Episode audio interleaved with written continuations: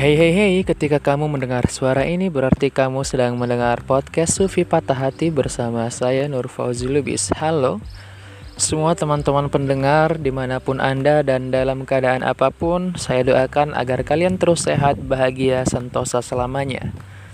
Ya, ini adalah podcast Sufi Patah Hati buat kamu yang pertama kali mungkin mendengarkan oh ternyata ada podcast Sufi Patah Hati ya. Ya ini dia podcast yang berisi tentang bahasan filsafat dan juga tentang sastra.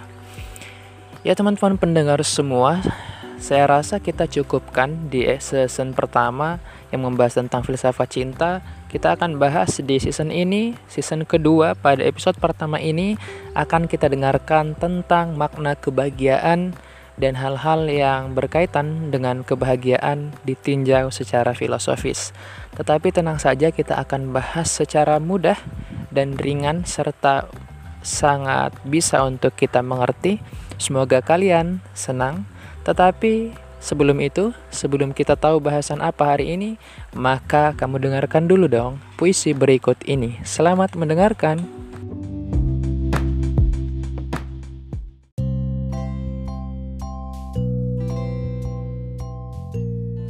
Jika benar ada satu hari yang kelak, ketika manusia bungkam, tapi hal-hal terhadapnya tak pernah diam, lihatlah bagaimana Tuhan mengadiliku.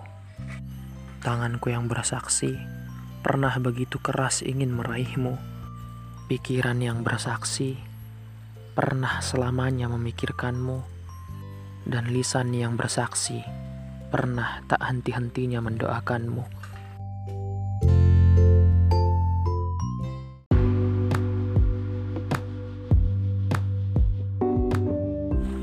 Itu dia puisi persembahan buat kamu. Semoga terhibur setelah mendengarkan puisinya.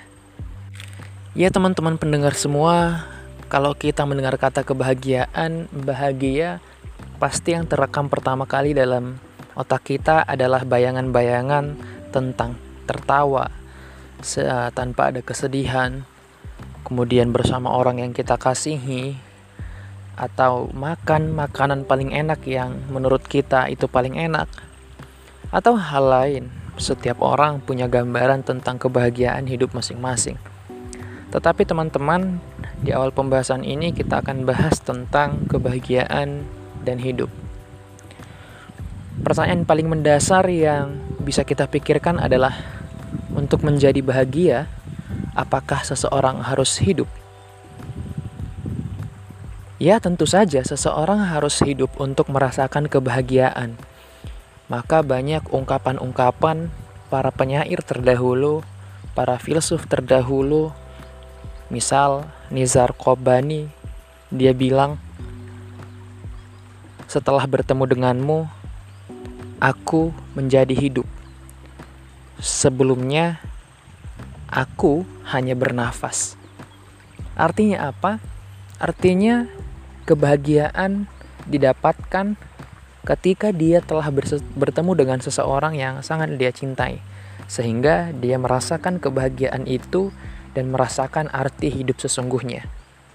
Tapi toh pada akhirnya kita akan merasa bahwa kebahagiaan itu sangat sulit untuk kita jangkau.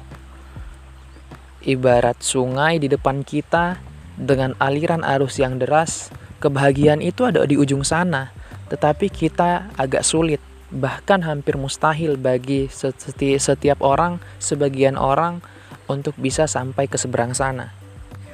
Teman-teman semua, apakah kamu adalah salah satu orang yang sedang menempuh pendidikan perkuliahan tetapi salah jurusan? Hmm, sepertinya tidak hanya saja kamu, tetapi banyak orang lain yang bernasib sama dengan kamu. Ada orang yang hobinya menari, tetapi khawatir akan masa depan tidak bahagia, tidak cukup ekonominya, dia masuk ke manajemen, masuk ke akuntansi dengan harapan nanti mudah untuk dapat kerja. Apakah hal seperti ini bisa kita tolerir? Atau lain hal, kita berpikiran bahwa menjadi ASN adalah yang terbaik. Hidup di masa tua akan terjamin jika kita adalah ASN. Sehingga kita lupa kalau sebenarnya jalan untuk mencapai kebahagiaan adalah jalan yang engkau ikuti berdasarkan hatimu sendiri, bukan karena pandangan orang pada umumnya. Pola pikir kita menjadi demikian kerdil karena pertama adalah masyarakat kita yang menganut hukum positif. Maksud saya di sini adalah bahwa contohnya begini teman-teman. Misalnya, ketika kamu pulang kampung dari perantauan kuliah, sedangkan kamu kuliah di jurusan tari misalnya. Kemudian ada seseorang datang, tetangga datang kepada eh, ke rumahmu, kemudian bertanya kepada orang tuamu, anaknya jurusan apa bu? Eh jurusan tari. Hah tari mau jadi apa nanti? Iya nggak sih pertanyaan-pertanyaan seperti ini justru mengkerdilkan pola pikir kita. Atau misalnya kamu adalah seorang perempuan. Masih banyak anggapan di masyarakat kita, ih perempuan ngapain sekolah tinggi-tinggi, toh pada akhirnya akan ngurus rumah juga, dan lain sebagainya. Teman-teman bahkan saya sendiri masih terkungkung dengan pola pikir yang sudah terbentuk dari kita lahir. Bayangkan saja ketika kamu hirup napas pertama di bumi ini, kamu juga sudah menghirup omongan-omongan yang demikian, pola pikir-pola pikir yang demikian, sehingga kamu tumbuh besar di masyarakat yang seperti itu. Tambah lagi di keluarga kamu pun begitu. Intinya teman-teman, dalam kehidupan ini sebenarnya kita hidup adalah milik kita, tetapi kita punya tanggung jawab untuk orang lain. Sistem sosial kemasyarakatan kita serba salah, teman-teman ketika misalnya kamu suatu hari menikah, kemudian punya keluarga sendiri, dan orang tuamu tinggal sendiri. Ketika kamu antarkan mereka ke panti jompo, pasti banyak orang yang bilang, ih masa anaknya tidak berbakti, diurus dari kecil kok orang tuanya ditaruh ke panti jompo. Tetapi akan masalah juga ketika orang tua akan tetap tinggal bersama kita. Pasti tetap saja ada tetangga yang bilang, ih apa nanti nggak ngenyusahin anaknya ih apa dia nggak sadar diri dan lain sebagainya itu terjadi dan terbentuk bertahun-tahun generasi demi generasi di bangsa ini. Atau bisa kita katakan bahwa masyarakat kita membentuk neraka kita sendiri. Teman-teman ada satu tulisan yang menarik dari Sartre seorang filsuf Prancis dia mengatakan bahwasanya neraka itu bukanlah seperti mitos-mitos kuno yang mengatakan neraka, neraka adalah api yang menyala dan seterusnya. Tetapi bagi Sartre bahwa neraka sesungguhnya ibarat kamu didudukan di sebuah kursi, kemudian pandanganmu hanya tertuju kepada satu orang di depanmu dan kamu tidak bisa menoleh ke arah lainnya sehingga kamu merasa bahwa kebosananmu, nerakamu adalah orang yang di depanmu. Artinya, kita didikte dengan satu pandangan umum, dan pandangan ini sangklek dan tidak bisa lagi untuk diubah. Dan ini bahayanya, teman-teman. Ya, teman-teman semua, bahwa aturan-aturan masyarakat kita telah mencekik kita, sehingga muncul pertanyaan baru bagi kita. Kemudian, hidup bagaimana? Hidup macam apa yang ingin saya jalani? Maka teman-teman pertama kali kita harus ingat bahwa hidup yang tak pernah dipertaruhkan tak akan pernah dimenangkan. Bahwa kita harus berani untuk menjadi diri kita sendiri, ambil jalan yang kita mau, apa pun resiko di depan, lebih baik pertaruhkan. Apabila menurutmu hari ini kamu kuliah tidak sesuai dengan apa yang kamu mau dan di, di situ bukan passion kamu, maka jika berhenti adalah pilihan, maka tidak masalah mengorbankan 2-3 tahun demi 20 sampai 30 tahun yang mungkin dapat kamu miliki di masa depan. Karena pilihan hidup hanya dua, hidup menjadi diri sendiri atau hidup menjadi budak orang lain atau masyarakat. Ketika engkau hidup menjadi diri sendiri, engkau bebas. Engkau memiliki kehidupan yang sebenar-benarnya dan hakikat kehidupan yang paripurna.